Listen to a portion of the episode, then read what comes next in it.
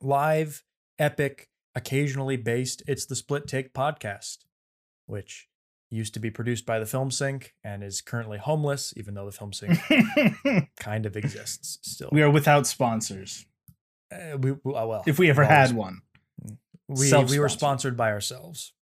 we pulled ourselves up by our bootstraps. and the the friends and strangers who generously listen to us talk about movies. Shout out to other Chandler. Shout out to uh, DJ, even though, goddamn, your Letterboxd is an atrocity. And wow, that's, if you that's hear a this conversation we need to have at work, uh, I'm sorry, buddy, but we got to talk.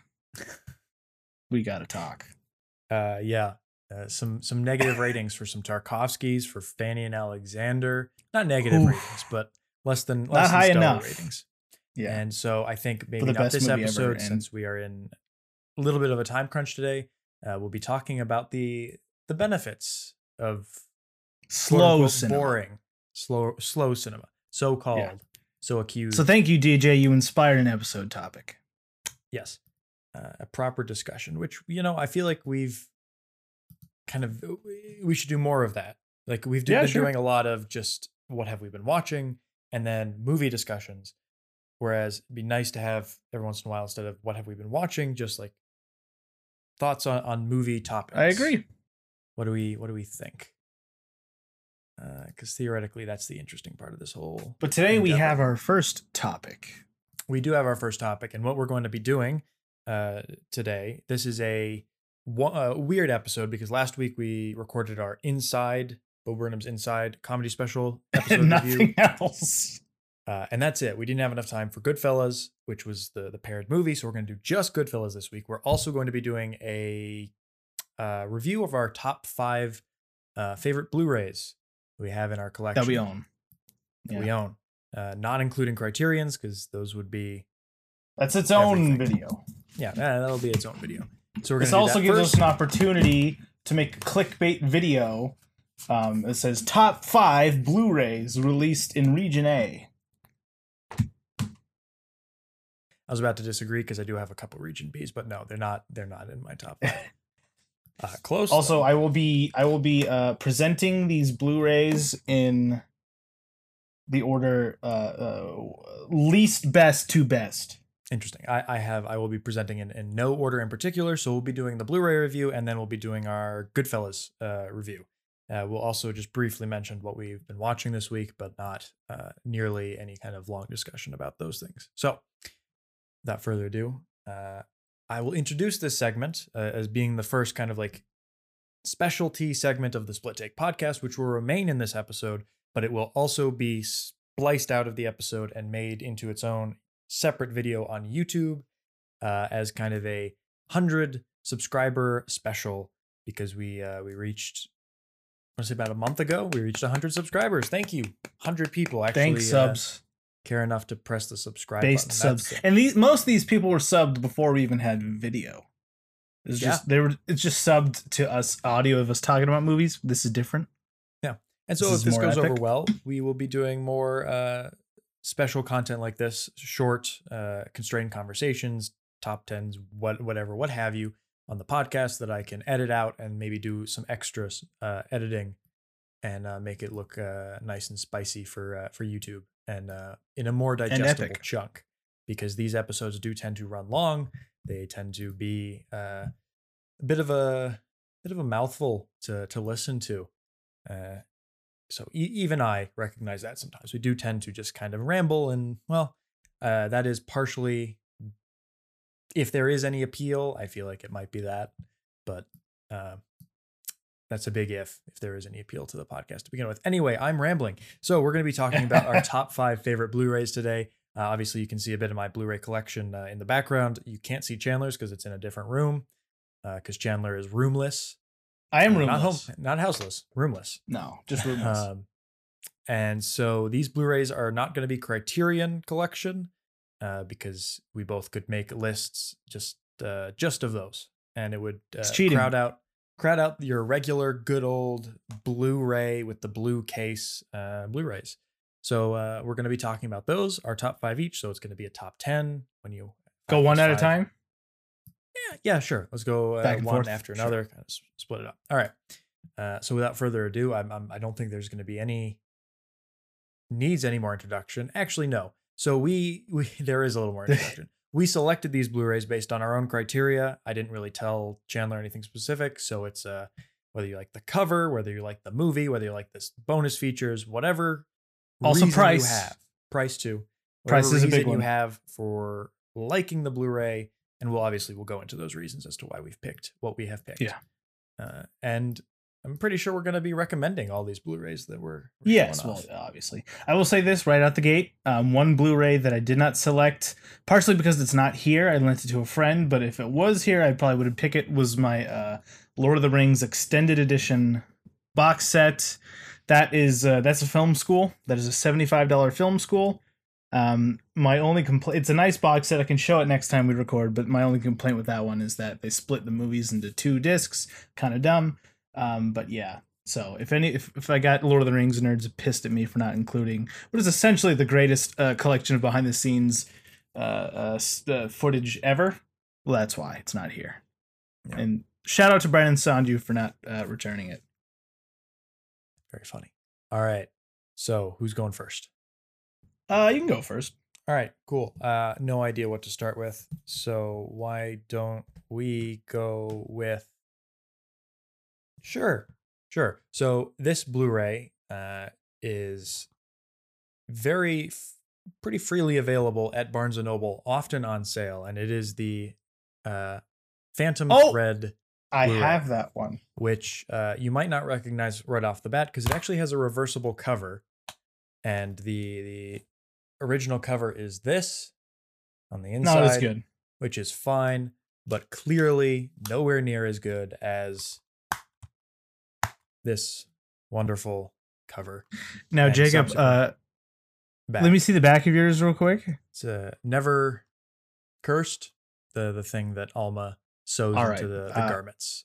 Continue speaking about this. I will be back in one Okay. second. And uh, also, I don't know if you can see in the the video, there's also a uh, disc made in Mexico stamp on there, which uh, you know some people might think that brings down the value. It actually uh, brings up the value.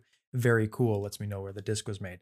Important information. Okay, so well, I'm uh, back. Phantom Thread is because I literally went to go pick up my Phantom Thread copy to show you that because that pisses me off to no end that it has the made in Mexico thing. But I'm glad you see some value in it. I don't. Um, but it is a uh, this pick particular is one, it's a great movie. Two, I love the cover. And probably out of all It's the Blu-rays we're going to talk about, I mostly picked that one based on the uh, the lovely cover, which I think goes with the movie, and the fact that it's on a Blu-ray. Paul Thomas Anderson doesn't have the most amount of special features on a lot of his movies. uh, No, but really doesn't. Unfortunate. it too. has enough to be to be uh worthwhile it's got some uh, some camera tests from him uh, a little behind the scenes a little bit behind the scenes some deleted scenes from the the film so there's there's enough enough there to make it a good blu-ray purchase and uh, i do like See, watching the movie and yeah. like having it It's a great movie. We have we have talked about this movie on the podcast last year with Nick. and Uh, it's well priced as I, as I said always Yeah. pretty much always Yeah. on sale at barnes and noble so even without the the bonus features it's a good deal bonus features uh, in Paul Thomas Anderson. That's a theme because I I find the the criterion for Punch Drunk Love to be similarly lacking, which is especially an issue considering it's a criterion. But you know, great movie, looks amazing, covers great. Uh, my first Blu-ray is this is my cheating Blu-ray um, because I don't know if we discussed whether or not TV was off the table, whatever. But how could I not choose this? It is the Twin Peaks Complete Collection. Uh, it is the television collection. It comes in this nice thick case. Look at that. it's a it's a It comes big with case the first two seasons, all 18 parts of the return, and a shit ton of special features for both. Um, obviously, if we're talking like Twin Peaks releases, the Z to A um, it's stuff, if anyone's familiar, that has basically all this, but it comes with uh, Fire Walk with Me. That's probably the preferred uh, thing, but the Fire Walk with Me criterion I feel is essential to have on its own because it has a lot of stuff that's not included in the Z to A, whatever. So if if you're asking me, personal big Twin Peaks fan, what you need to get if you want the whole experience, you get this, and you get Fire Walk with Me Criterion. You have everything that you'd ever want. That was also I picked up for fifty dollars on sale, which Okay, is that was my absolutely insane. How, how much it was? It's pretty good Yeah. for getting two seasons of a TV show and yeah, a, a I- season I of a TV show checked- slash movie, and yeah, yeah. I haven't checked the special features for the original series. I can't imagine it's anything too extensive, but the stuff that they have for the return is amazing. That's yeah, where a lot. I'm sure you and I have both seen all these clips of David Lynch on the set of The Return.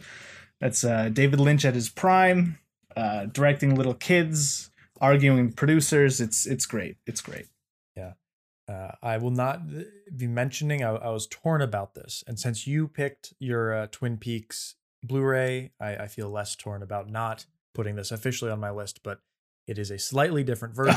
it is just the the season three Blu-ray, which is excellently designed. It's so much fun. It's so much fun to pull apart, and uh, it has all. I'm pretty sure similar special features and all that kind of stuff. But this is a I'm uh, sure it's the same. a well-made, solid, constructed uh, case set for the uh, third season. So um, That's also fun fact. That is uh, what Jacob lent me when I finally watched The Return. yeah, He lent that to me over a weekend. I watched it all in two days, and I returned it to him promptly.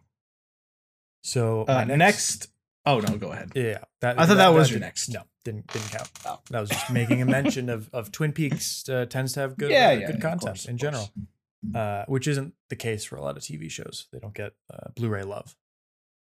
They really don't. Breaking Bad has a good one too. Uh, my next one is a very recent addition to my collection, and it is mostly here because uh, recency bias. I'm gonna factor that in and say that is definitely something that's uh, going on here. But it is my Blu-ray copy of Touch of Evil. Uh, now, perfectly fine cover. Uh, it's, about what you expect. I last time I checked, it was not available on Amazon Prime specifically, but you can get it on Amazon through like third-party sellers.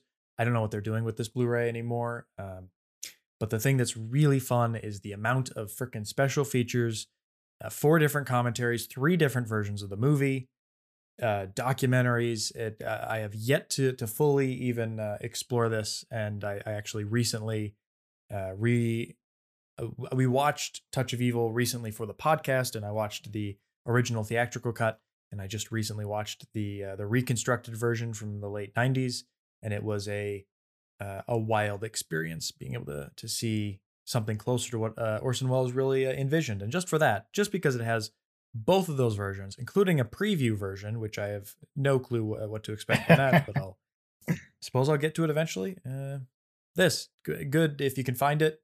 Good bang for your buck. Lots of uh, content there. Orson Welles, you can never go wrong. It's true. It's true. Uh, this one, um, this one is similar to the last one, where the the main draw for this to me is the the price, uh, and that is the director's cut edition of David Fincher's Zodiac. Uh, Uh, I had a I had a very tough time picking between this and uh, this, which is his uh, the Social Network. Hmm. Um, I just narrowly went with this because uh, I like this cover a lot. It's it, it mimics the zodiac um, letters. It even says it's hard to see special features spelled incorrectly. Um, and you know I like the Social Networks cover. It's a little simple, but this like the entire first it's two discs. The entire first disc is the movie. Um, a really detailed behind the scenes look at the making of the movie, and two commentaries, one with David Fincher and one with um, Jake Gyllenhaal, Robert Downey Jr., and the producers. But the second disc is interesting because it's two big feature length documentaries about feature length. Wow. feature length. The first one's feature length. The second one might be like an hour, hour ten. But the the first one is a feature length documentary about the Zodiac. So it gives you like a general. It basically distills a lot of what's in the book down to a documentary. Um, and then the second one gives uh, it's a documentary about specifically Arthur Lee Allen, who is largely believed to be the Zodiac killer, which is the character at the end, you know, that they Mhm. uh, profile. Um, it's prob I flip flop a lot between Zodiac and the Social Network as my favorite Fincher. Um, but this one really scratches that true crime itch. It looks nice, but the the craziest part to me is that this, uh, I when I got it, it was cheap, but I checked recently at Zia. This is seven dollars at Zia. Wow. The Blu-ray is seven dollars. I, I don't have a copy of Zodiac, so maybe I, I should pick that one up. It's it's pretty good. And David Fincher's commentaries are always funny to me. Mm. So that's fine. So, speaking of David Fincher, my next favorite Blu-ray is David Fincher's Gone Girl, which is Also a great one. underrated. I I suppose I don't know. David Fincher's been getting some Uh, love recently, and I feel like when Not it for wa- Mank. not not for Mank, but uh, some of his older work. And I, I feel like when Gone Girl first came out, people were like, "Oh, this is uh, interesting, fun movie." Uh, you know, go uh, go on a date, watch Gone Girl. What? Uh, how could you go wrong?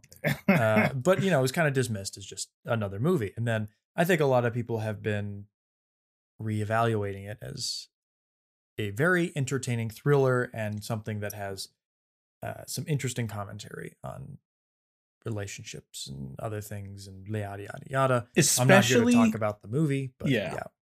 Anyway, so the thing about the Blu-ray is, I just like the movie. I like having owning the movie. It's a it's a nice front cover, um, but the real thing, and I've never, I don't actually care all that much, but it's more the fact that it's here. Is the fact that it has inside a little amazing wow, Amy that's fun. booklet, uh, which That's I, you a know lot of fun. I could care less about this, but it is fun just to be able to to have that. Like they went the extra mile just to put this in there, and um, cool stuff. You know what? Knowing David Fincher and his level of specificity, I bet he required that a full length version of that book already exists before they start filming, so I'm sure they just included it. But that does raise an interesting point because I have that Blu ray and it was only $5 at Zia, and I wondered why it was only $5.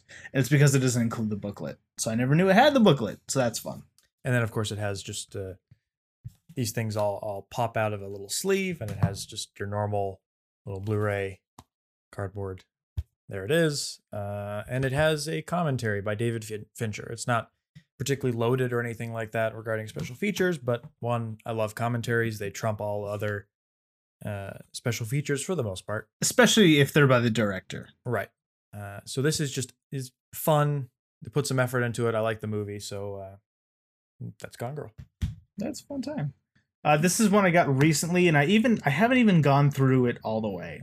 But this is just a, a beautifully packaged uh, Blu-ray, which is uh, Dog Day Afternoon. It's a 40th anniversary reissue Blu-ray. Directed by Um, Sidney it's got two discs: Sidney Lumet, Al Pacino, John Cazale. Uh, the first one is just the movie with uh, special features, you know, um, a four-part making of documentary, uh, and commentary by Sidney Lumet, who, you know, if you're not familiar with Sidney Lumet, he did Dog Day Afternoon, he did Network, he did Twelve Angry Men, he did um, Murder on the Orient Express, which Jake, Jacob has talked about extensively. Um, but he also has arguably the greatest book on movie making, which is uh, make it's just, it's called Making Movies. Yeah, Um, yeah, it's a fantastic book. which I've Uh, but the borrowed second from disc- Nick. Yes, Nick I has- didn't, didn't yeah. return it for the longest time, as Um, one does when when you the, the second disc it's it's interesting because the second disc is it has a feature length film, a documentary, feature length uh, documentary called "I Knew It Was You: Rediscovering John Cazale." If you're not familiar with John Cazale, he's uh, this guy. He's in a lot of uh, great movies at this time. He was in Dog Day Afternoon, The Deer Hunter, The Godfather. The conversation, the, The Conversation. Two. He was in five movies before his death, and all five movies were nominated, and I think most of them won Best Picture. Yeah. So he was just a lightning in a bottle kind of actor. It's a documentary just discussing his legacy, his acting style. Um, it's got extended interviews with Al Pacino, um, and it's got two short films, I assume, by Lumet.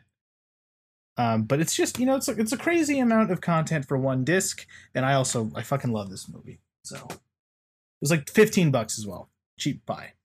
Yeah. Uh, this one you can usually find also at uh, Barnes and Noble, usually pretty cheap, even if it's not. And it is uh, Akira Kurosawa's Ran, which is Which you also the, lent me. uh, Studio Canal Blu-ray. Uh, it, Ran was originally at one point in the Criterion Collection, and now it's no longer in the Criterion Collection. And I'm just happy that there's a Blu-ray out there, because there are some Kurosawa that don't that don't have Blu-rays, and that's a crime. It really an is. actual crime. But this is uh it's a fairly standard Blu-ray. The just the fact that it's I have it is nice because I really like Kurosawa. I like owning all those movies, and um, it's a great movie. It's got some uh, interesting bonus features, including a feature-length documentary uh, about the making of the movie by the director Chris Marker, who, if you remember, was the director of Sans Soleil, the movie we discussed. Do you remember that?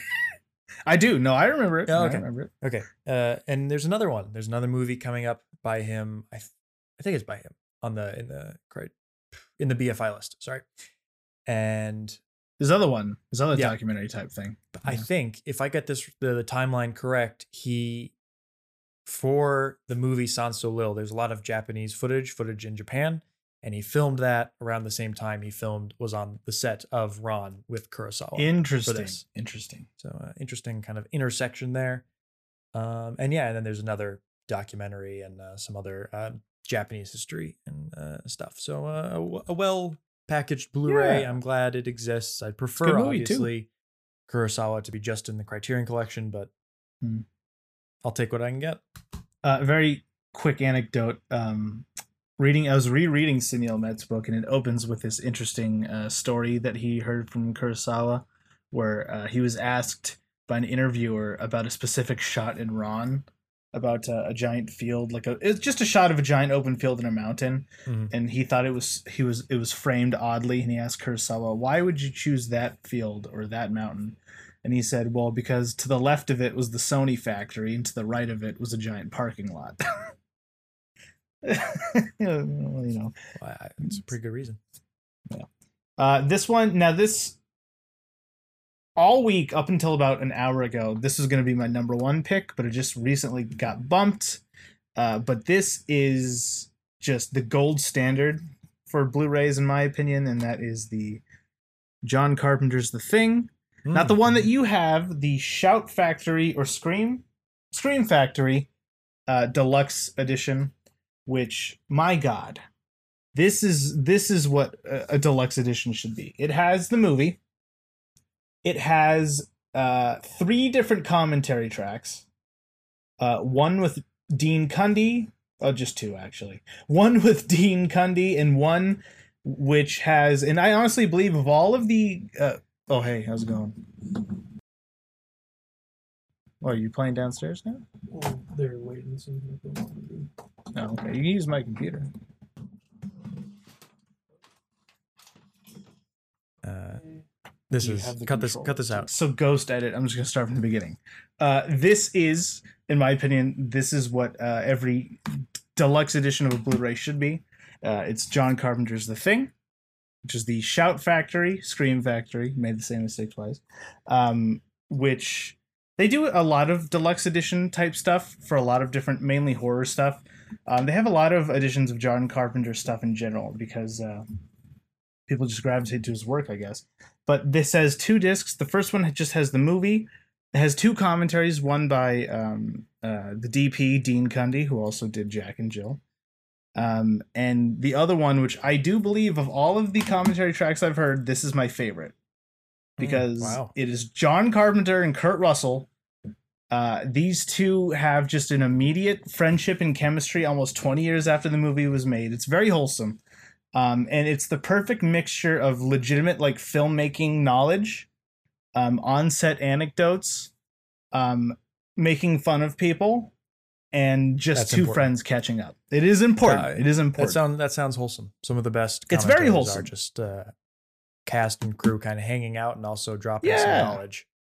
yeah you know there's they learned a lot but it also has it goes above and beyond because it has um, it has teaser trailers it has theatrical t- trailers it has tv spots it has radio spots it has an edited version of the movie that was made for broadcast on tv so it's like a shitty vhs rip but you can see how they cut around like a lot of the really disgusting gore Hmm. and on the second disc that's where you have the network broadcast edition. You have shit tons of interviews. You have a feature length documentary on the making of the thing.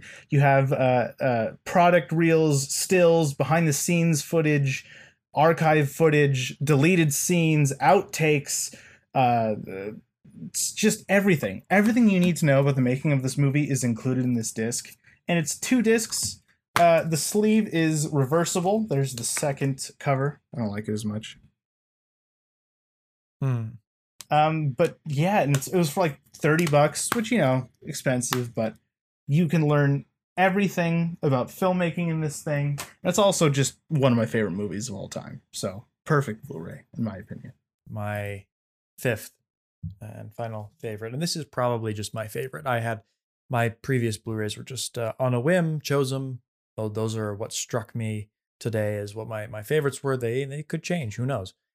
Um, but this one probably is is my favorite, and it's been my favorite for a while. Um, and it is my uh, 30th anniversary collector's edition of Blade Runner. and this is a beautiful uh, little little little Blu-ray little Blu-ray book thing going on here. It is it's three discs. It's got a just quality simple uh, simple cover art, uh, but all the discs have Oh. their own little uh, little vibe going on. The original poster there, the artwork for that one, and then uh, another poster going on there. Is that a Uh, booklet in between the two? It is a little booklet. So in the middle of the the Blu-ray, it's just uh, oh my god. booklet of uh, little uh, storyboards, uh, the sets, actors, um, design work. Um, it's good to just flip through. There's nothing too in depth or anything, but a nice little visual aid to just see some behind the scenes visual aids for the the film.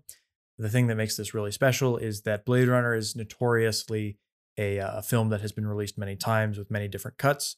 So this has all of the different cuts on there. Uh, it is How- all three or more? uh, there's more. So the the main Oh, disc is the is the final cut. Okay. The best Uh, cut. disc two has the original theatrical cut, the international theatrical cut, and the director's cut. And then disc three Jesus has uh, the work print edition. Uh, so that's before the theatrical release. And then also has special features. And the one important special feature on there, which I have yet to see, unfortunately, uh, is I think it's like a three hour documentary called Dangerous Days on the, the making of Blade Runner. But is it, if I remember correctly, and I'm gonna have to look it up real quick, uh, didn't Mark Kermode make that? Yeah, he might have. I know he's he's been a big fan of that, and he has done a couple documentaries on things. But uh, great artwork, lots of content. Uh, I need to see I don't really go back and revisit the other uh, copies. The other uh, That's nice to have. yes, it's nice to have. It is uh, a good reminder that there's like five different versions of Blade Runner. It is nice to have all of them because uh, that way the studio can never take them away from me like they have with the original cuts of uh, Star Wars and other movies. So Based Ridley. it's now in my it's now in my possession and I can peruse the original, the beautiful artistic work of the original theatrical release and or and Harrison Ford's uh, voiceover whenever whenever I choose if I ever choose to go back to that. So I, I, j- I had to look it up. It's called the On the Edge of Blade Runner. That's the one Mark Kermode did. Mark Kermode did movies for uh, Alien or documentaries on Alien, Blade Runner, John Carpenter, Clockwork Orange, The Exorcist, and Dario Argento. Interesting. uh, so so, fin- your final one? final one. Uh and this is just it's probably my favorite blu-ray i own. And that is my giant mega deluxe edition of uh, one flew over the cuckoo's nest. Wow. maybe i've showed you this before um, but we got here it, this is a little booklet with the beautiful jack nicholson. Uh, comes with the disc. It's got i think it's got some special features i, I don't know if i remember correctly there's a commentary i don't know who's on it it comes with the disc uh, it also comes with in that little booklet um, a little i don't know what this is it's like a little uh, a thing of stills and a making of and it's it's really similar to the criterion booklets that you'd see Mm-hmm. but also Mhm. it's got little uh, uh, posters for international posters, I guess. Ah, Jack yeah. Nicholson. Huh. Uh, more more Jack cool. Nicholson. It's been a long time since I've seen One Flew Over the Cuckoo's Nest, so It's a very good. this one. you've reminded me of a few films I might need to get Blu-rays for This, this is in the near next one. future. But that's not all. So that's that's just the that's just the booklet. But and wait, there's a there's more. There's there's a second one, a legitimate booklet. It's like a little opens up. Uh, almost a book. It's almost a book, yeah. Inside, it's it's got little character bios, not character actor bios. There's Brad Dourif, there's Danny DeVito, uh, basically saying what they did up until that point, um, their filmography. It's God, it's it, it's super extensive. It talks about the locations, the filming, the scripts, the uh, the the marketing, the distribution. Absolutely insane. And then it also comes with this little thing here. It's a little, uh, it's a little fun little envelope, kind of like the thing in Doctor Strangelove.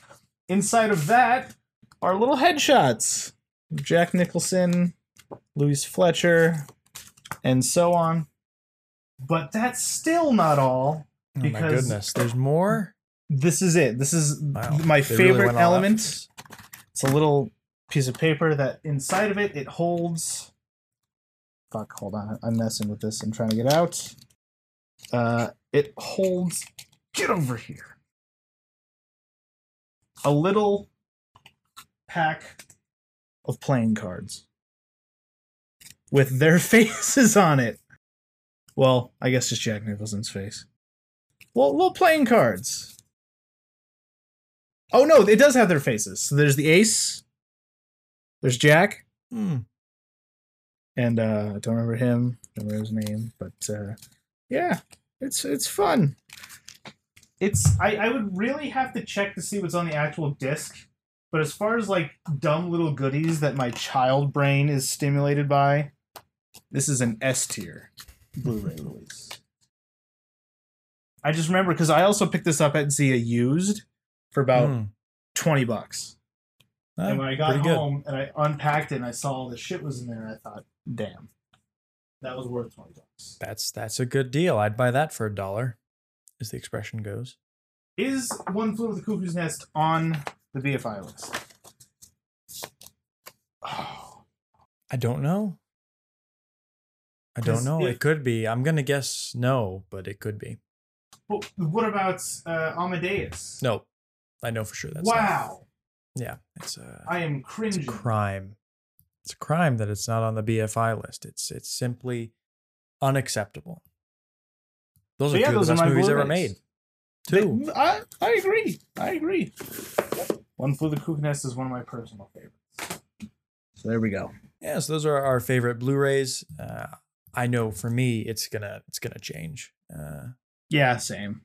uh, all over, and particularly now that I'm I'm getting more other like non-Criterion boutique Blu-rays, uh, like the the uh, Legend of the Mountain Blu-ray I have, and just started a couple uh, Arrow, Mm-hmm. and then uh, like Goodbye Goodbye Dragon Inn cover, kind of uh, a miss. If the cover was better, I might even have considered uh, talking about it today, but it's uh you know collecting I more of those company it's a constant process of getting more blu-rays and uh you know if we check in in another year or so it, it might be a completely different list who knows Never know. Never yeah know. but we will probably talk about our favorite criterions at some point uh We have to. we have how to yeah. we have. I, I have no idea where to begin with making that decision though there's one there's so many and two a lot of my favorite movies are just just on there and they all have great bonus features so it's like uh, picking children which are your favorite children and I'd have to reckon with the fact that I would probably choose Salò somewhere in there. oh no Well, because love it or hate it, that is a great release. i'd have to reckon with that Hmm. Hmm. all right so before we get on to goodfellas which we shall momentarily i will just go through quickly what i've been watching uh i watched billy wilder's witness for the prosecution which i have seen before sort of in bits and pieces starring marlene dietrich and some some uh, some other people uh, it's a great great movie. It's on Amazon Prime, I believe, at the moment. It was written by Agatha Christie. It is a murder mystery of sorts, so it's S tier, uh, an S tier writer there, uh, delivering great script, and of course Billy Wilder delivering a great directed uh, movie. It's not necessarily as um, deep or as lovable or whatever you want to say about the rest of uh, Wilder's filmography, but it is certainly um, it's one of his better ones, and certainly one to check out if you haven't. Great mystery too. Uh, I'd be uh, curious to hear if anyone is uh, able to predict the ending. I am, because I, I know Agatha Christie too well. um, the next uh, thing I watched, Eat, Drink, Man, Woman, which is an Ang Lee movie. I bought that. I talked about that before. Pretty good. It's like Yee Yi and Big Night had a little brother. It's not quite as charming or as good as the the other two, but it is at very least uh, Interesting. worth your time. Good Uh, food scenes. g- yeah, good food scenes. They're kind of. Uh, I, I would have liked more. Ah, say that. okay. But what was there Yeah. was good. Uh, Baraka, which is a 1993 documentary of sorts. It's just nature footage and there's no commentary. It's great. It's beautiful. Uh, I've seen bits and pieces before, and I finally watched the whole thing all the way through. It's it's kind of great for being just just shots, random random shots of nature and around the world for an hour and a half. Um, my mom loved it too because we watched it together watched Harry Potter and the Prisoner of Azkaban, directed by uh, Alfonso Cuarón. Alfonso It- Cuarón. it is uh, it's a masterpiece. It's not. It, it's it's like it's a really great movie that I am so astounded that someone let him make that movie that I, I cannot help but just give it five stars because I'm like, fuck, it, you did it. You did. You won the the blockbuster franchise lottery, and somehow you made the most of that. Uh, I watched Touch of Evil. Yes. oh, go ahead. Yeah, go. Ahead. Okay, I watched Touch of Evil, Evil again. Talked about that already. I watched Martin Scorsese's Shutter Island, uh, which I will bring up during our Goodfellas discussion, uh, just because I always forget I that's him. have uh, an interesting relationship with Scorsese, and I think Shutter Island displays some of his both best and worst tendencies all Oh, in one interesting package. This is going to be Uh, the split take. Split take of the century. uh, the Outlaw Josey Wales, directed by uh,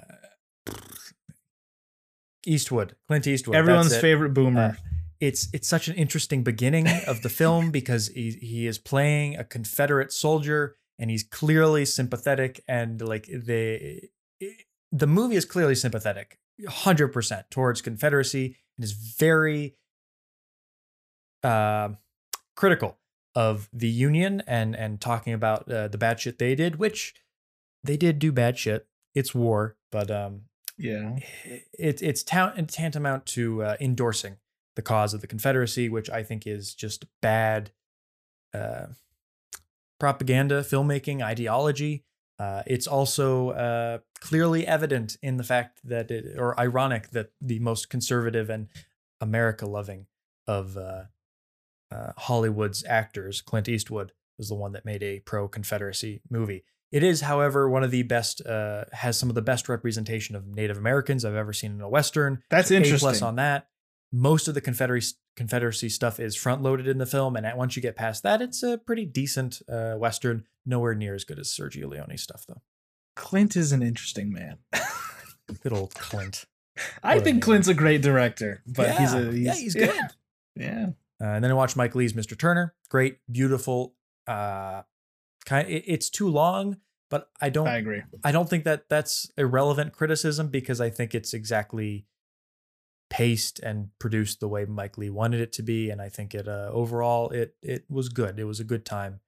Um, you kind of have to get in the mood for for art Yeah. and enjoying the beautiful cinematography and just uh, a, a very slow, subtle character uh, character work going on in that film. It's it's definitely too long, but it's one of those things where me personally, I can never have enough Mike Lee. Hmm.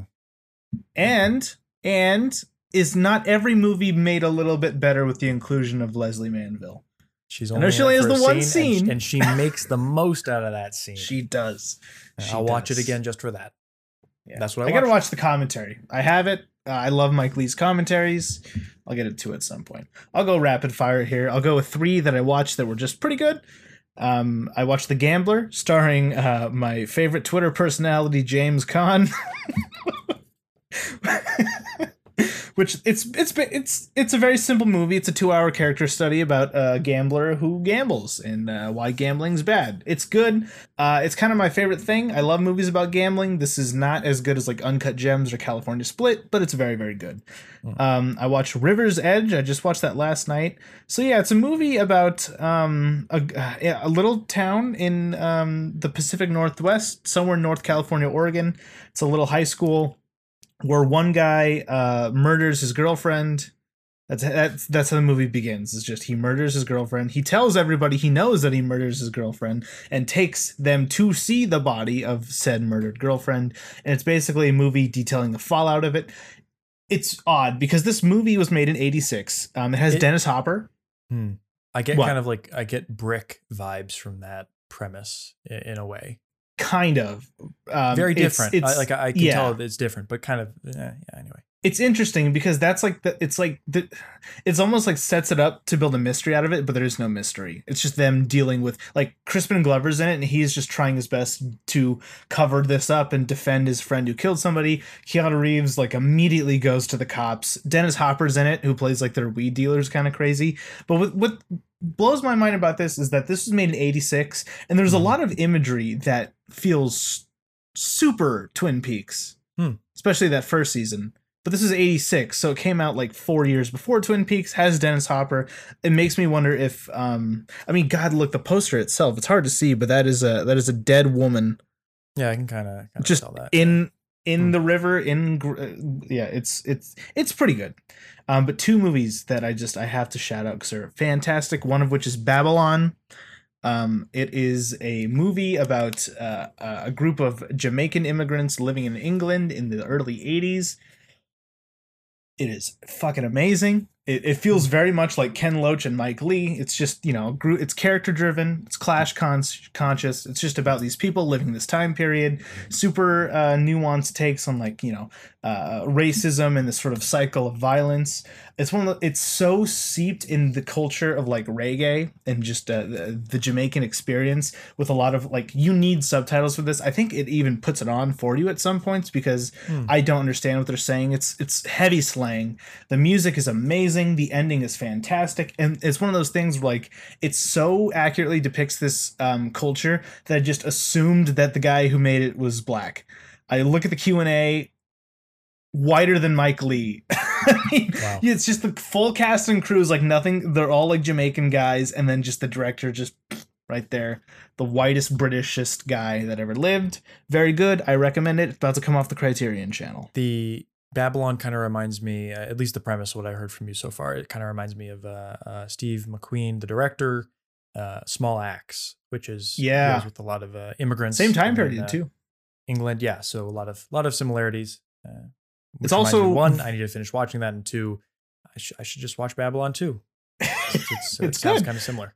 it's uh, it's also very similar to Blindspotting because it's about a Hmm. main character who has a like a friend who's white and the fallout from that, whatever. And finally, the movie that I watched, which just went to my top three of this year, that is William Friedkin's Sorcerer. Oh wow, Holy shit! A. That was like a week, yeah, week, week and a half ago. So it's if anyone doesn't know, it's it's a remake. He says it's not a remake because he more inspired it off the book, whatever. Um, it's based off the Wages of Fear, which is a, a story about um, desperate men who drive trucks full of highly explosive nitroglycerin through the South American jungle in order to earn enough money to get the hell out of the South American jungle. Uh, I like the Wages of Fear. I've seen it. I have the Criterion. It's very good. I think the ending's kind of stupid and, and it's a little too long. That was my big complaints. Sorcerer fixes both of those, and it makes the the actual gas scene, you know, the transporting scenes somehow makes him ten times more anxiety inducing. Like this might be the most nervous I've ever been watching a movie. It is absolutely insane. You just take a premise like that that is so inherently batshit insane. You make it in the 70s and you have William Friedkin direct it, and it's just bound to be the most insane movie. Uh, I looked into this afterwards. There's a great interview between uh, Nick, uh, uh, William Friedkin and Nicholas Winding Refn on this movie specifically. I recommend uh, you you guys listen to that. But great movie, third favorite of the year so far. But yeah, that's all I've been watching. Great. So we are now onto our BFI movie of the week. The movie is the one, the only Goodfellas. Uh, Goodfellas, if you don't know, is a 1990 film directed by Martin Scorsese. It's a gangster film starring the one, the only Robert De Niro, Joe Pesci, Ray Liotta, uh, and, Lorraine and some other Bracco, people Paul you may or may not have heard of. Those are less famous, but still they are great actors. Um, this is, uh, of course, it is a classic Martin Scorsese joint. So, uh, as you know, it has to have been edited by Thelma Schoonmaker, the wife of our our favorite Michael Powell of Michael Powell and Emeric Pressburger. Little uh, film history there. It's based on a book called Wiseguy by uh, Nicholas Pileggi, and it is on. Which I've I read. believe the have you? Well, I, I'd I have, Be yeah. curious I to hear it. a little bit about the book, but um, it is on the director's list. It is not on the critics list. It is That's cringe. number forty-eight on the director's list, voted for by. It's number 48 on the directors, 171 on the critics list. see if there's anyone interesting who voted. Director Guillermo del Toro voted for that. David O. Russell. Um, and those are, are probably the biggest names of people who voted for Damn, Goodfellas. Um, not helping the cause. yeah, so uh, Goodfellas is about the uh, the life and times of Henry Hill, a, uh, a who starts a young man who is uh, infatuated with the the life of mobsters and eventually gets uh, into that lifestyle as kind of a, a hitman muscle type guy, low level, uh, and he makes friends with the Joe Pesci and the he um, became the good fella. he became the, a titular good fella. And uh, he meets Jimmy, who's played by Robert De Niro, who's uh, uh, a very violent uh, man in the mob. Yada yada yada. Things happen, and it all eventually goes downhill. This is our first Martin Scorsese film. We're going to be talking probably a bit a bit about Scorsese, and I have an interesting relationship with him as I've never been uh, quite as enamored with him as other people have been. cringing, So, cringing at the uh, moment. I, I know what Chandler thinks of this film, but for your benefit, dear audience, Chandler, what did you think of Goodfellas? And how many times have you seen it? I've this is well, uh, this is probably I want to say I'm somewhere between 20 and 25 times seeing Goodfellas. Uh, Goodfellas was the first movie that I watched where I thought, "Oh, this is cool. This is much better than The Cat in the Hat starring Mike, Mike Myers." Um, Hmm. And it brought me down this rabbit hole of film. Can't agree with you me to where- got me to where I am today. And for the longest time, it was my favorite movie. Now it's like number three or four.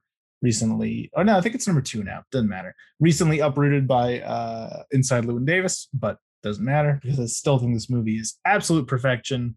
This time I watched with a commentary, which is not even really a commentary. It was just a bunch of interviews that you can clearly tell were done somewhere within the last 20 years strung together, but didn't matter because it offered a lot of interesting insights. But uh, I'm not even gonna like sugarcoat it. I do this think this deserves to be on the list, if anything higher. It's one of my favorite movies. It's I think Scorsese's objectively best movie. You probably disagree, but I'm curious to hear you because I like Martin Scorsese a lot. I don't like the same movies that a lot of people like, except for Goodfellas and Taxi Driver.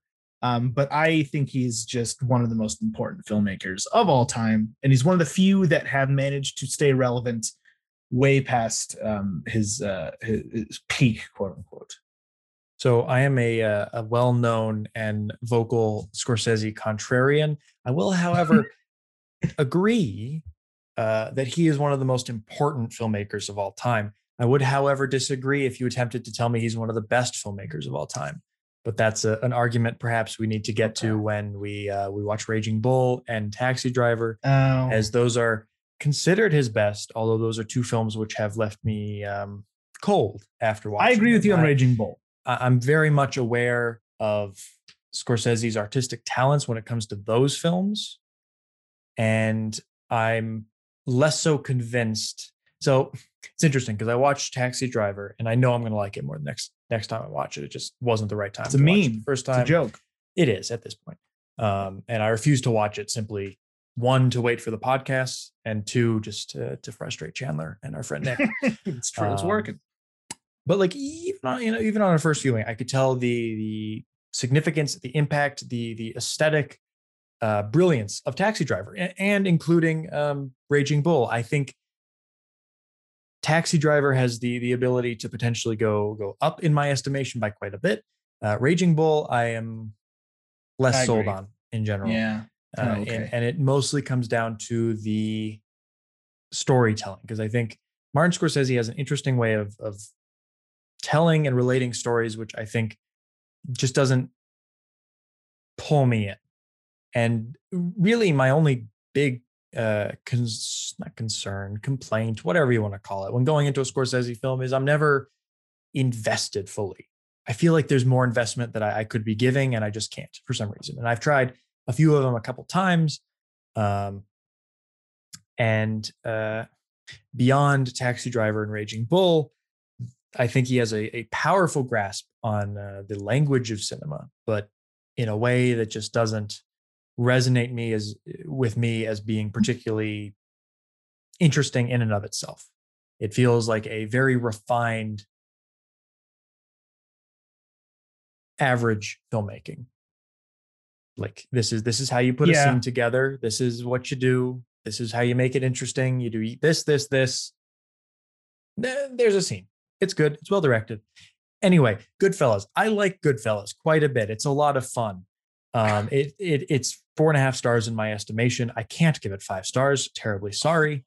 Um, this is probably I've probably seen it four times at this point, and probably the most of any Scorsese. I think It's. I think it's his most rewatchable. It's fun.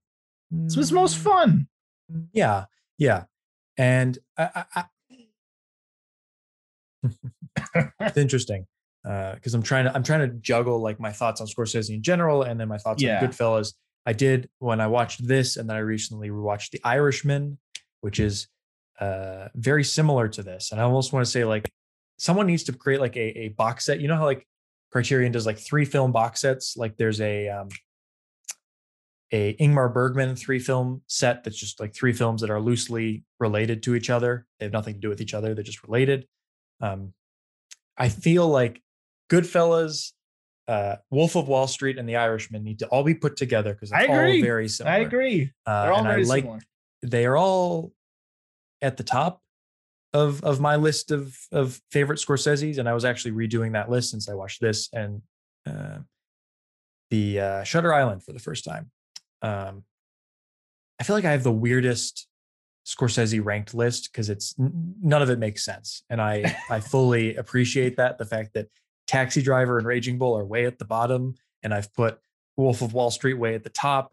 It, I, I, I A lot of people really like Wolf of Wall Street, though. Yeah. Um, Not me. So I, I suppose my main issue with Goodfellas is that I feel like the the pacing, going back to to Marty's storytelling abilities, and it's not a third act slump or second act slump. Don't don't get me wrong. The the first my half of the film I feel like is- is Okay. not well paced in in relationship to the whole because it's really once we we catch up to the the burial or the killing and them burying the of Billy body that's in the trunk in the trunk Yeah.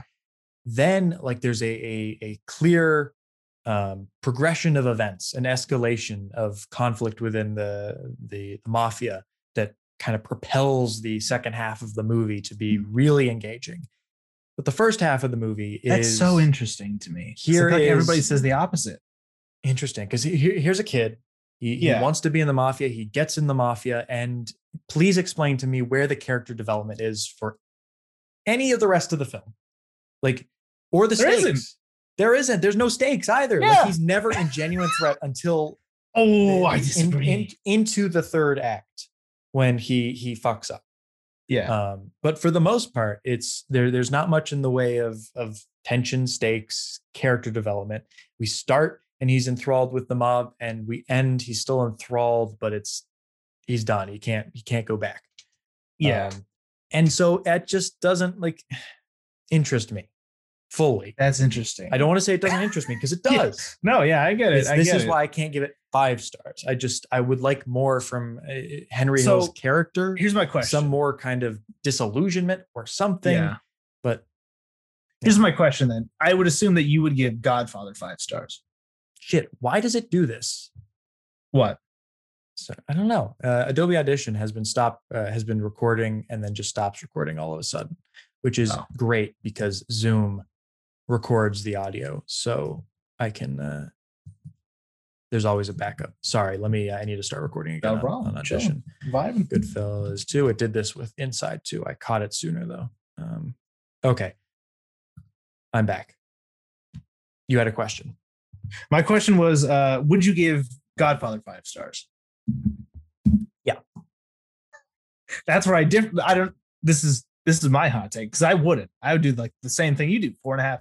Um, because to me, Goodfellas, it's it's. So I read the book too. Uh, I've seen the movie like ten plus times before I finally read the book. And the book is essentially it's an autobiography by this guy in the mafia. And you know, uh, reading through it, he doesn't learn anything. It's just his life and how he got caught. Because to me, Goodfellas is not about Henry. It's about the mob. And to me, it's it's because Scorsese is like sort of playing with this idea, this notion that people have of the mafia. He never uses the word mafia once. They, you know, they say gangster once in the beginning. They don't say mobsters. They say wise guys, good fellas. Wasn't a that like family. I, f- I thought I heard that on the commentary where like someone asked him, "You can't use the word mafia in the film," and we'll yeah, Yeah, because they don't really because Mm. I as much as I like The Godfather, the, the one thing that never really resonates with me is that this this fantasy make believe version of something that's so real to me never quite sat right because it, it's a, it's a very Shakespearean movie. You Mm. know, you have the uh, the codes of honor, you have family, you have all these different themes, these super well developed characters, and they're in this fantasy version of the mafia. Goodfellas just destroys all of that and what it really what really highlight uh, this movie really highlights as far as Scorsese's strength is his like obsession with like processes and rituals because to me that's like most of this movie. You're seeing exactly how these people live how fucked up this whole life is and yeah there's no character development because i don't think there's supposed to be. I mean henry hill he he's run through this machine and you can see just how this this this family this culture is not meant for longevity something that he you know explores more deeply in the irishman. But this idea that he just goes through it and everyone he knows is either dead or in jail. That's the whole point of it to me. That is there it's it's a forced character progression not by the characters themselves not by their own actions but how their actions uh, play into the larger whole that is this mafia structure. But again what really makes this movie especially that first half which you say you don't like which you know i can see why you don't um but to me like well you don't like it as much. Comparatively. Yeah with the yeah. second half. yeah and to me it's not about because like to, at the end as much as i love the ending which i do that's the least fun part because everything catches up with it. It becomes a matter of oh no this lifestyle is gone. It's it's all his the actions have consequences or whatever. But that first half is just all about this little minutia of what you know how this world that is so interesting and unique to so many people is run the the, the reality of it all. And there's just scene after scene of just wonderfully constructed scene only specific things that don't necessarily factor into the whole story but it's fun. It's fun. Not a moment of this movie is not fun for me. It, it- it's a film that has a lot of fun and i almost want to i don't want to disagree with you but i felt like there could have been more like how this mafia works uh kind of stuff because you get a sense that uh, polly who's the the main uh mob boss of this uh, particular group of of mafia you, you never really get much of a, a sense of what's going on with them because uh, henry hill's kind of like a few steps down. He's doing his own thing with jimmy and all that kind of stuff. So it's more so like what kind of crime stuff they're doing and occasionally they they pay tribute to polly and yada yada yada. And uh, like I, I don't know like part of the the the interesting stuff from the second half of the film has almost nothing to do with uh, henry hill as a character. And i don't think you need to necessarily have him be uh in in threatened or anything. Like i don't think the stakes need to be built off of him if it is just uh, a portrait of the life but part of it is like when they do the the pan is it the pan am? No the lufthansa. The lufthansa heist. Lufthansa, the big one. Um that is really interesting. Like the fallout from that heist and Jimmy going uh, kind of uh, a little a little crazy, and all of the people like making little mistakes here and there. That's interesting. Like there's a cause effect. There's It's like Okay, Rififi. you can see one person does something wrong and that gets them killed. And a great scene where Jimmy just reams everyone out for buying things and being idiots as they're they're walking into the, the the Christmas party at the at with the, the, bar. mink, the That's coat. that- that's great. Like like there's a real sense of here's something that the they're trying to accomplish. Here are the where it goes wrong, where it goes right, what the consequences are for certain people, and it like the the, the first half of the film is more about just hanging out for me. It is more about hanging out with uh, Ray Liotta, Joe Pesci, Joe Pesci in particular. Like he's if I if I return to Goodfellas for any reason, it's Joe Pesci, and he's the best part of the first half of the film. I, I mean, I the scene where uh, you think I'm a funny funny guy. That's that's just yeah, it's that's classic. That's classic cinema. scene. Uh, excellently filmed stuff, and of course the famous tracking shot into the the through the basement and the the kitchen of the Copacabana. Um, there, I mean, there, there's a lot to love, and there's a lot to to like in that first half, and there are little little glimpses of of conflict, like in that particular scene where he's like. Uh, Ray Liotta's character, oh, he just said the wrong thing, and you can't quite tell if uh, Joe Pesci is actually angry with him or if he's just pulling his leg. yeah, And you figure out he's just pulling his leg. But it, it's interesting how, like, in his head, in the voiceover, he talks about how, like, well, I, I mean, I'm either a dead man or I'm not, so I might as well call his bluff and the, the interesting little rationale behind that. But the fact is, like, a lot of those scenes, it's like, here's one scene, here's the next scene, here's the next scene. And there's not much connectivity between the two of them other than going through the what's happening with the mob. And that's what I, I didn't particularly uh, care for in, in the first half. And I think there's more connectivity in the, the second Mm. half where yeah. not necessarily conflict or anything, but it's a progression of this leads to this, leads to that. And things are reacting to each other, even if it doesn't necessarily have to be conflict or doesn't necessarily have to be character development. yeah. It just Well, th- see that first half to me, it's all about the seduction because that's what this whole thing is. It's it's a very powerful lifestyle with a lot of um, uh, appeal to it to a Mhm. certain um, uh, type of people. it gets Uh, the and- seduction right. Yeah, and that first half, it's just that's why the third part is so compelling to me because it's just you're building and you're building and you're building bad decision after bad decision after bad decision and the like the second half shows that these actions have consequences. Those stakes aren't present in the first half because it's all about the fun and the, the seduction and and the uh, the invincibility that all these characters feel. It's that sense of invincibility that i think really makes that second half so much more powerful especially when henry himself is put into danger because this whole time you're seeing you're seeing people like uh what's his name? Pete? Morrie morrie. Get killed on a whim because they're annoying. And you you get this sense that like okay people just die for no reason. That's another really great scene towards the end when henry is finally caught by the cops where he basically Mhm. says like at first i thought i was dead but then i remembered if it was a if it was a wise guy i would not have hurt him i just would have been dead and well, that's that that's whole- a whole the whole sequence. That one day, like it just goes through. It Yeah. starts in the morning. It's great. One of Scorsese's best sequences, I think.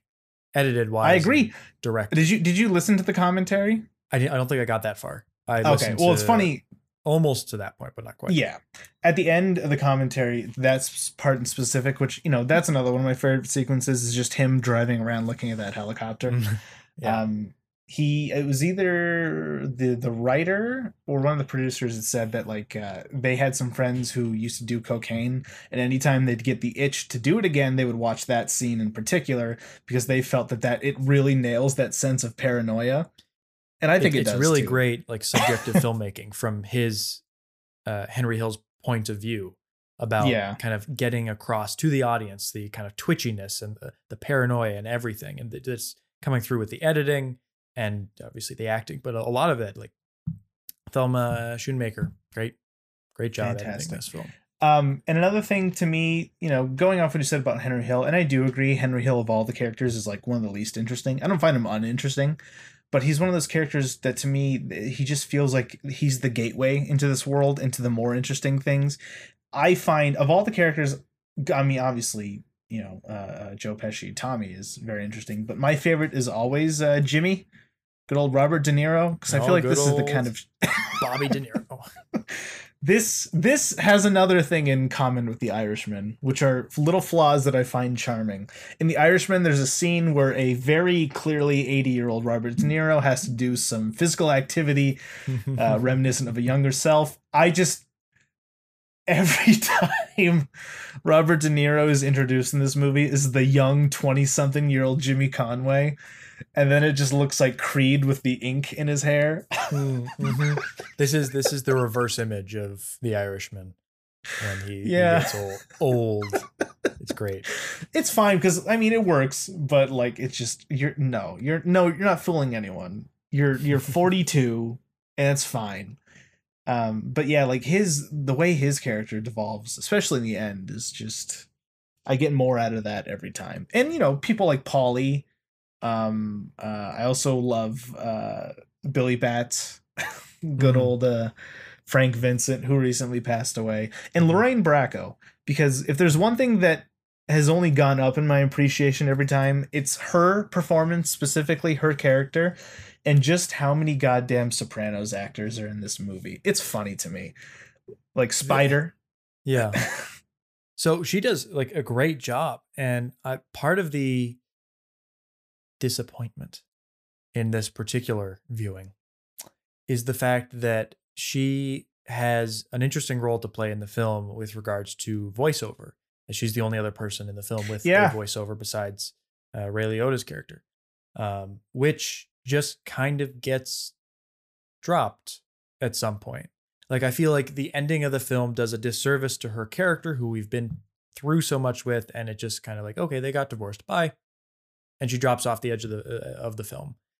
Um, Right I? I would have, I would have liked some some sort of resolution, almost like bringing back her her voiceover uh, in the end, or something to to say like how she feels about it, and uh, I don't know. I don't. I don't want to say like she she gets uh, marginalized in the narrative, but I do think Yeah. at times she does, and she's more of a an element for uh, a device for uh, Henry Hill and creating conflict that- in that.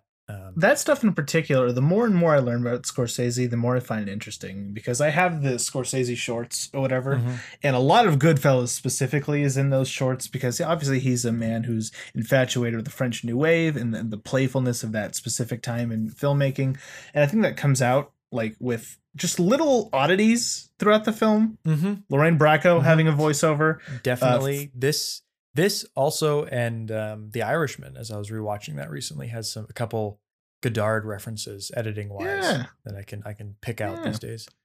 like uh there's the you know lorraine bracco has a voiceover henry hill addresses the camera uh at the end At There's the end, yeah, that's a great great moment. yeah the tommy with the gun at the end the Mhm, great train. Well, the robbery great- reference Yeah, oh yeah. even that slow mo which again it's one of the best shots in all of Where- cinema Where was the which is slow-mo? robert de niro at the bar looking at um morrie with the cigarette sunshine of your love plays the do do do do do do do do do do and i don't know again it's completely interruptive to the movie because Hmm. it's the only time slow mo is in but it's just such a perfect shot and that one in particular um, this is where i learned a little bit more about scorsese's style where you know he's when he's in the writing phase or the shooting phase that's when he comes up with the songs and he'll write them spontaneously.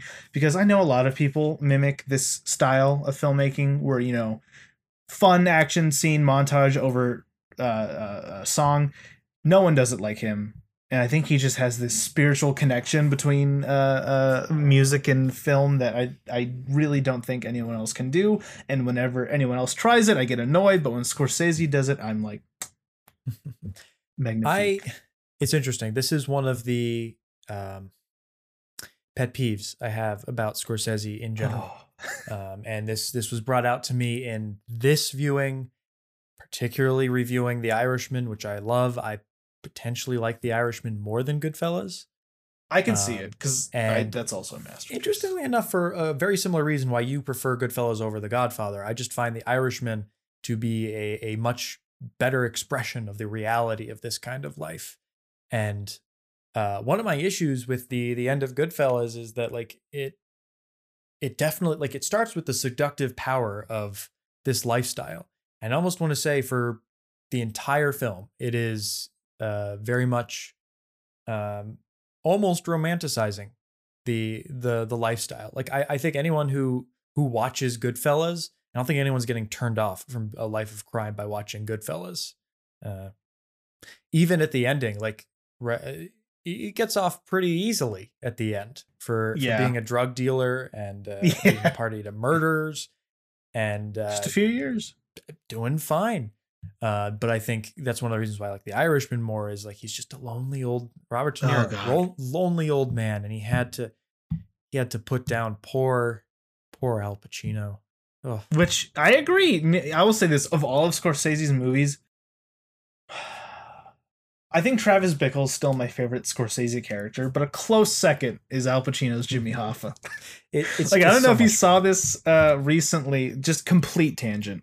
Okay, Um, but recently, the Teamsters Union signed a uh, landmark deal because I guess the Teamsters Union's still alive. I had no idea. Oh yeah, unions still mafia. Believe it or Well, not, guys, uh, that that's still a thing. There's still a mafia. It's not a Well, thing te- of uh, legend.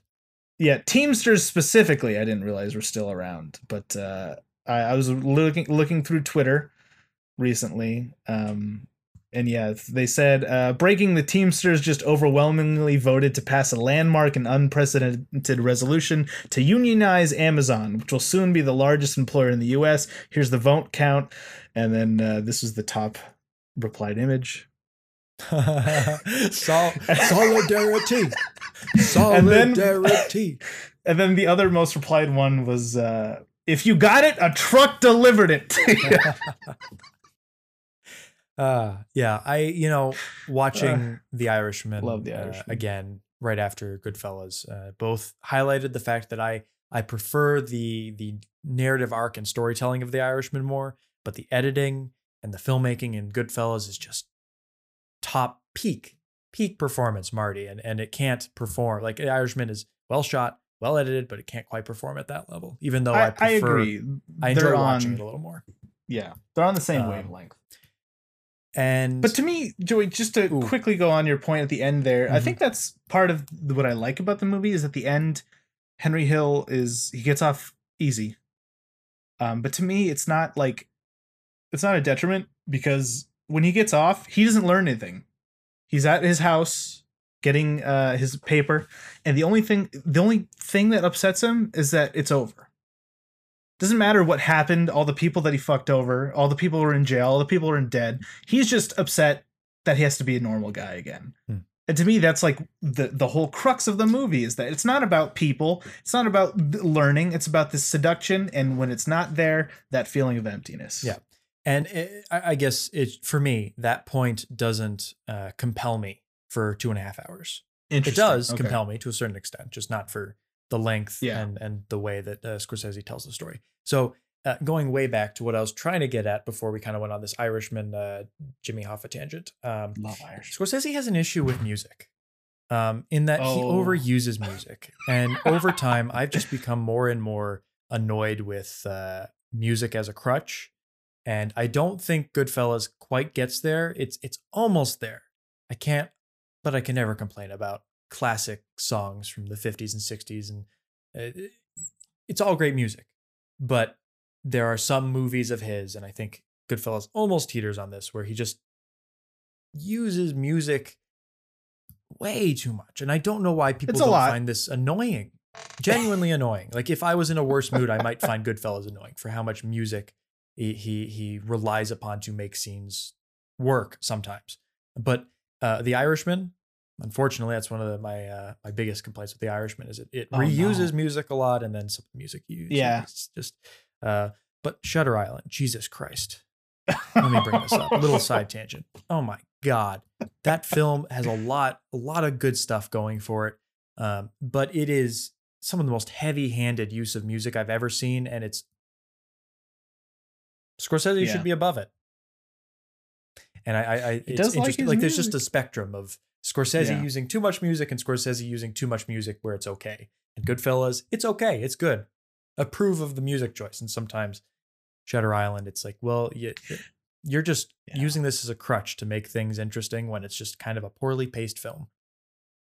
You know, I there are some movies I feel that way. For me, that's a huge uh, issue with Dazed and Confused. Is a movie that does that. I think, but I don't know. I think there's so many of Scorsese's music choices, specifically in Goodfellas. There are uh, ones that I agree with you that he uses it too much, but in Goodfellas, so many of them are like not just they work well for the scene, but I mean they're iconic.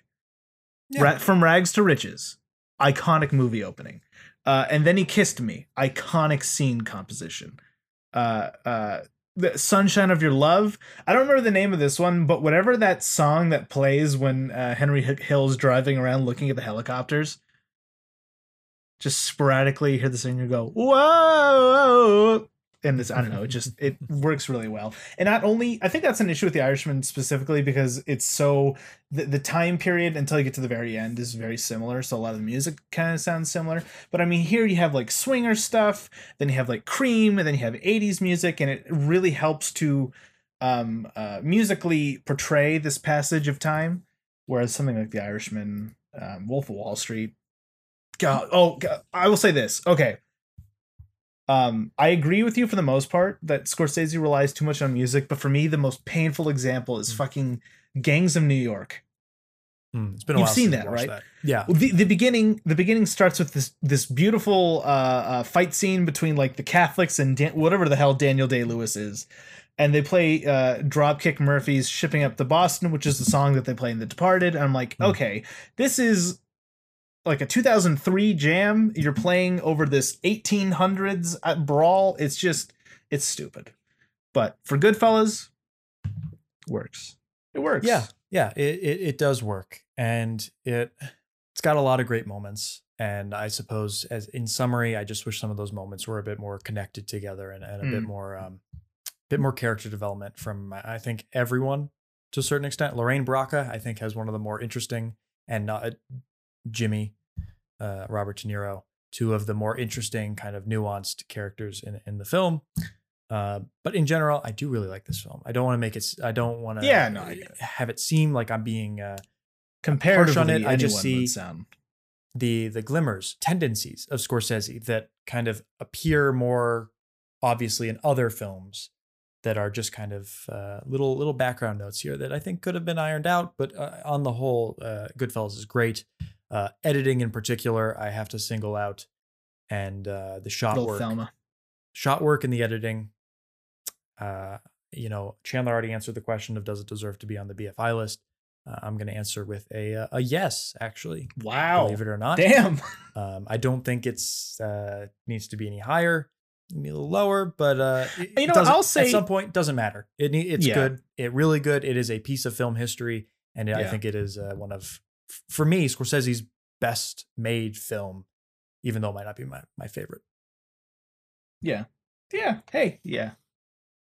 Yeah. Yeah. We'll see how we'll we'll see how that goes when we uh, rewatch. Uh, It's better than the red shoes. Driver. Just kidding. I don't know. Actually, it is. But yeah. Mm. so what's next? so what is next? That's a great question. Who knows? Because I don't. What happened to the Um, list? I thought you used to have it on you.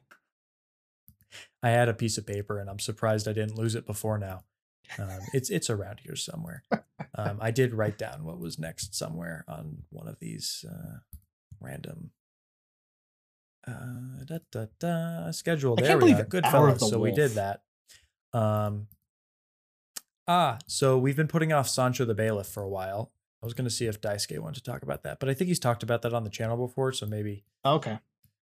maybe we should watch that eventually if you're in the mood or we could do rear window um, or uh, luchino visconti's the leopard so those those are that's what's coming Oh up man. uh, ah next episode we will probably record before the june criterion barnes and noble sale so we'll probably check in on that um, and then we'll have a discussion maybe on the the benefits of boring cinema so we're not quite sure what the movie is we'll figure that out uh, We'll figure it out. yeah and if if if by Be the great time I pairing wrote- with Rear Window, the most unboring movie of all time.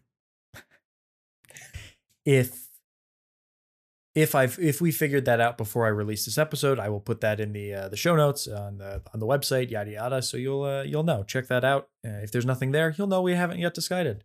So yeah, uh, if you're watching this on YouTube or wherever you're watching this, uh, subscribe and uh, leave a comment. Tell me you tell me I'm wrong about Scorsese. Tell me why you like him, uh, and um, leave a like if you like it, and and feel free to dislike if you if you don't like it. If I'm really triggering you with my Scorsese hot takes, uh, I I actually I could have been harsher, but I, we'll, we'll wait for Taxi Driver. Or or Raging we'll wait for raging ra- raging bull. Yeah, Uh, hey, taxi I'll driver. I'll. I will be quite positive. I think I will be that will be a uh, a glorious uh, triumphal return for This is the Jacob Jacob Coffin redemption arc. yeah yeah. I will try to since I did watch. Shutter Island. I'm going to try to watch a few more Scorsese's and kind of round out his filmography. So I have a better, Oh, uh, better. Bringing Out the Dead is on. Uh, oh yeah, yeah. yeah. Prime. So I think I'll watch that uh, soon. I, I'm actually going to go ahead and decide next week what we're doing. Hmm. I don't know about what movie, but I, I I recall you did want to have a brief but heated discussion on Raiders. Oh yeah, we can have a brief but discussion on that. Yeah, Yeah. yeah. I can Yeah. rewatch that. Let me put that on my schedule. All right. Perfect. So that's about it. Thank you for listening to the Split Take podcast. Uh, this has been another uh, wonderful, fun episode discussing movies. And I'll see you all later. See ya. Get Stuckmanized.